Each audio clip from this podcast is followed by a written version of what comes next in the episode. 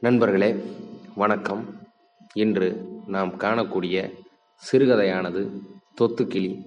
தலைவர் கலைஞரினுடைய சிறப்பான கதை கொண்ட கதைக்களம் கொண்ட தலைவர் கலைஞரினுடைய சிந்தனை எவ்வாறு புதுமையாய் இருந்திருக்கிறது அவருடைய காலத்தின் நடைபெற்ற காதல் தற்போதைய காலத்தினுடைய காதல் எவ்வாறு இருக்கிறது காதலால் எவ்வாறு பலர் ஏமாற்றப்படுகிறார்கள்? அவர்களுக்கு பெண்ணியம் கொடுக்க வேண்டிய தண்டனை எவ்வாறு அமைந்திருக்கும் என்பதை விளக்கும் விதமாய் அமைந்திருக்கிறது இந்த சிறுகதை. வாருங்கள் தொத்துக்கிளிக்குள் செல்வோம். அன்றைய எக்ஸிபிஷன் அண்ணாமலைக்கு சுவைக்கவில்லை. ஏனெனில் அன்று அழகிகள் வரவில்லை. எழில் அரசிகளின் அதரங்களிலே தவழும் புன்னகையிலே பூரிப்பு பெறுபவன் அண்ணாமலை. அழகற்ற பெண்கள் இந்த உலகத்தில் வாழ லாய்க்கற்றவர்கள் என்பது அவனது கொள்கை. பிரம்மா சரசாவுடன் இன்பப் பொழுது போக்கிக் கொண்டிருந்த போது தனது படைப்புத் தொழிலை செய்ய வேண்டுமென்றே என்ற எரிச்சலோடு சில மாமிச பிண்டங்களை படைத்தானாம் அவர்கள்தான் அழகற்ற பெண்களாகி இந்த உலகில் தொல்லை கொடுப்பார்கள் என்று அண்ணாமலை அடிக்கடி சொல்லுவான். அவனுக்கு வாழ்வு ஒரு பூஞ்சோலை. அதில் பறந்து திரியும் கிள்ளைகள்தான் பெண்கள். ச்சே என்ன எக்ஸிபிஷன் இது? அழகில்லாத எக்ஸிபிஷன் குஷ்டரோகம் பிடித்த ஜூலியட்டுக்குத்தான் சமம். ரோமியோ கூட அவளை தீண்ட மாட்டானே. இந்த உலகிலேயே அழகானவன் தமிழன் என்கிறார்களே. ஓர் அழகான தமிழச்சியை இங்கே காண முடியவில்லையே என்றெல்லாம் முணங்கிக் கொண்டிருந்தான் அண்ணாமலை.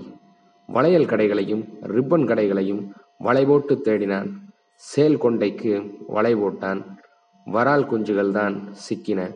அங்கே காணப்பட்ட பெண்கள் தாங்கள் எவ்வளவு விகாரமாய் இருக்கிறோம் என்பதை பற்றி கவலை கொள்ளவில்லை. ஆனால் அழகான வளையல்களை பொறுக்குவதில் மட்டும் என்னவோ தயங்கவில்லை. உலகமே அப்படித்தானே? தான் அழகா இல்லை என்பதற்காக குயில் பாடாமல் இருந்தால் அழகா இருக்கிறோம் என்பதற்காக மயில் கானம் இசைக்கத் தொடங்கினால் இயற்கையே மாறியிருக்குமே. துவண்ட உள்ளத்தோடு சுற்றி கொண்டிருந்தான் அண்ணாமலை. கலுக் என்று சத்தம் கேட்டு திரும்பினான். ஆம் சேல் கொண்டையே சிக்கிவிட்டது. அவளுடைய அலையும் விழிகளிலே அவன் அற்புதத்தை கண்டான். தன் புருவ வில்லினால் அண்ணாமலையை அக்கக்காக குத்தி கொன்று விட்டால் அந்த மாதுளை மலர் போன்ற அதரங்கள் அண்ணாமலையின் உள்ளத்திலே உணர்ச்சி புயலை தூண்டிவிட்டன. கண்டாரை கவரும் அவள் அண்ணாமலையா விட்டு வைப்பாள்? அண்ணாமலையை மட்டுமல்ல அவன் போன்ற மற்ற ஆண்களையும் தான் அவள் தன் புன் சிரிப்பினால் கவர்ந்தாள். அண்ணாமலை ஒவ்வொரு திக்கிலும் சென்று ஆனால் ஒவ்வொரு கோணத்திலும் அவளை ரசித்தான். ஆனால் அந்த பூங்கோதை அந்த வளையல் கடையை விட்டு அசையவே இல்லை. அழகாயிருந்தால் என்ன? கல்லூரி மாணவியாயிருந்தால் என்ன? கம்பனின் சூர்பனகையாயிருந்தால் என்ன? அவர்கள் அனைவரையும் கவர்ந்து விடுகிறார்கள். துணிக்கடைக்காரர்களும் வளையல்காரர்களும் ரிப்பன் கடைக்காரர்களும். அவர்கள் பொறுக்கும் டிசைனில்தான் வித்தியாசமே தவிர அவர்கள் வாங்குவது என்னவோ கண்ணாடி வளையல்களும் இமிட்டேஷன் நகைகளும் தான் ஆம் பெண்கள் இமிட்டேஷனில் உள்ளத்தை பறிகொடுத்து விடுகிறார்கள். இதை போலத்தான் விமலாவும் அண்ணாமலையிடம் தன் உள்ளத்தை பறிகொடுத்தாள். அவன் ஒரு இமிட்டேஷன் டால் அடிக்கும் பட்டை தீட்டப்பட்ட கண்ணாடி என்பதை அறியாமல் பெண்களைப் போலத்தான் சில ஆண்களும் அவளுடைய அழகையும் மேக்கப்பையும் அளக்கிறார்களே பற்றி உள்ளத்தை அவருடைய பண்பை அளப்பதில்லை. சிலர் காதல் செய்ய பழகிக் கொள்கிறார்கள் பழக்கவும் செய்கிறார்கள். இதற்கு எத்தனை பேர் பலியாகிறார்கள் தெரியுமா? பாவம் விமலா அண்ணாமலை படுமடுவிலே வீழ்ந்து விட்டால் குளிர் நீரோடை என்றெண்ணி அவள் மேலும் தப்பில்லை. அவள் என்ன செய்வாள்? அவள் ஒரு காம்பொடிக்கப்பட்ட குண்டு மல்லிகை மலர் செடியிலிருந்து பறிக்கப்பட்டதை இன்றி மனத்திலிருந்து பறிக்கப்படவில்லை. இன்னும் வாசனை வீசிக்கொண்டேதான் இருக்கிறது. ஆம் அவள் ஒரு இளம் விதவை. ஆனால் அவளுடைய பெற்றோர் மிக புத்திசாலிகள் அஞ்சாத நெஞ்சர்கள். அதனால்தான் கல்லூரியிலே சேர்த்து விட்டனர் விமலாவை. இந்த கண்ணி கல்லூரியிலேதான் சிக்கினாள் அண்ணாமலையுடன் அவனுடைய அழகை ரசிக்கும் தன்மைக்கு இறையானால் விமலா. விமலாவின் மனோநிலையை அறியாது அழகி வேட்டையாடுகிறான் அண்ணாமலை. ஆனால் அவன் ஒரு குண்டு மல்லிகையை முகர்ந்து கொண்டிருக்கும் போதே மற்றொரு ரோஜாவுக்கும் ஆசைப்பட்டான். அங்கேதான் அண்ணாமலை ஒரு பெருத்த கொலை செய்து விட்டான். ஆம் அந்த மலரை கசக்கி விட்டான். பாவம் விமலா கெடுக்கப்பட்டாள். இன்னும் ஒன்பது மாதத்தில் அவள் ஒரு குழந்தைக்கு தாயாகி விடுவாள். இப்போது அண்ணாமலை விமலாவை பற்றி கவலைப்படுவதில்லை. அவனுக்குத்தான் எத்தனையோ விமலாக்கள் சந்தையிலே கிடைக்கிறார்களே. விமலா அழுதாள் புரண்டாள். ஆனால் பலன்? அண்ணாமலை அவளை திரும்பியே பார்ப்பதில்லை. வகுப்பு முடிந்ததும் அவளை பார்க்காமலே எழுந்து சென்று விடுவான் வேறொரு பக்கமாக. கிளி பாய்வதில்லையே. மரத்துக்கு மரம்? எந்த மரம் பச்சையாக இருக்கிறதோ? எந்த மரத்தில் அதிகமாக பழங்கள் இருக்கின்றனவோ? அந்த மரத்துக்குத்தான் தாவும் பச்சை கிளி. அண்ணாமலையும் அப்படித்தான். அவன் அழகியாக பார்த்து தாவுகிறான்.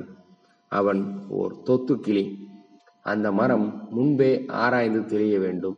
அது நிரந்தரமாக தங்கக்கூடிய கிளியா என்று எண்ணி தவறினால் விமலா அந்தோ அவதிப்படுகிறாள். விமலா மெல்ல மெல்ல அறிந்து கொண்டாள் அண்ணாமலையின் ரகசியத்தை. அவள் புலியானால் அவள் முன்னே கண்ணகியும் மாதவியும் வந்து வந்து போயினர். மணிமேகலை அமுத சுரபியுடன் காட்சி தந்தாள். நல்லதாங்கள் தற்கொலைக்கு முயல்வதையும் பார்த்தாள்.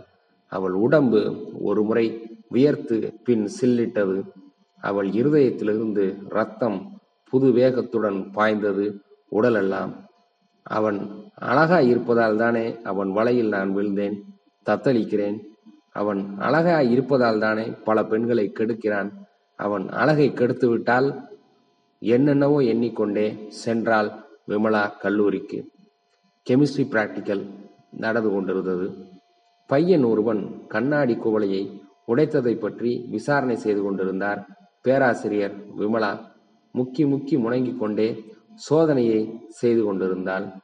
என்னவென்று கேட்டவர்களுக்கு வயிற்று வலியை காரணமாக சொல்லிக் கொண்டிருந்தாள். அவளுக்கல்லவோ தெரியும் நடந்ததுவும் இனி நடக்கப் போவதும் அண்ணாமலை ஓர் மூலையில் சோதனை செய்து கொண்டிருந்தான். முன்பு போல இப்போது அவன் விமலாவை கவனிப்பதில்லை. விமலா மெதுவாக தன் இடத்தை விட்டு நகர்ந்தால் அணையப் போகும் விளக்கு பிரகாசத்துடன் எரிவதில்லையா? அதை போல அவள் முகத்தில் ஓர் ஒளி சிறு மகிழ்ச்சி காணப்பட்டது. அவள் கையிலே ஒரு பாட்டில் இருந்தது. விமலாவை மாணவர் யாரும் கவனிக்கவில்லை. விமலா பாட்டிலை மெதுவாக திறந்தாள். கொஞ்சம் தயங்கினால் நெருப்பு குழியில் விழப்போகும் முன் அனலை கண்டு அஞ்சுமல்லவா? கடலிலே குதித்து தீர்மானித்த பின் அலையை கண்டா மனங்கலங்குவது பாட்டிலில் உள்ளதை அண்ணாமலையின் முகத்தில் கொட்டினால் அவன் அழகு மடிவதற்காக ஆ என்று அலறினான். அலறி விழுந்தான் அண்ணாமலை.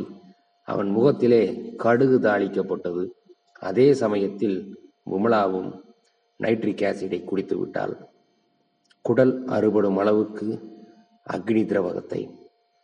கெமிஸ்ட்ரி ஆய்வுக்கூடத்தில் ஒருத்தி இந்த உலகிலிருந்து விடுதலை பெற்று கொண்டிருந்தால் ஒருவன் தாமரை என்ன முகமடையோன் தன் அழகினால் அழகிகளை கெடுத்த அண்ணாமலை குருவியாக்கப்பட்டு கீழே கிடந்தான். இனி அவனை பெண்ணியம் திரும்பியே பார்க்காது உதைத்து தள்ளிவிடும். எல்லா மாணவர்களுக்கும் ஒன்றும் விளங்கவில்லை. திகைத்து போனார்கள்.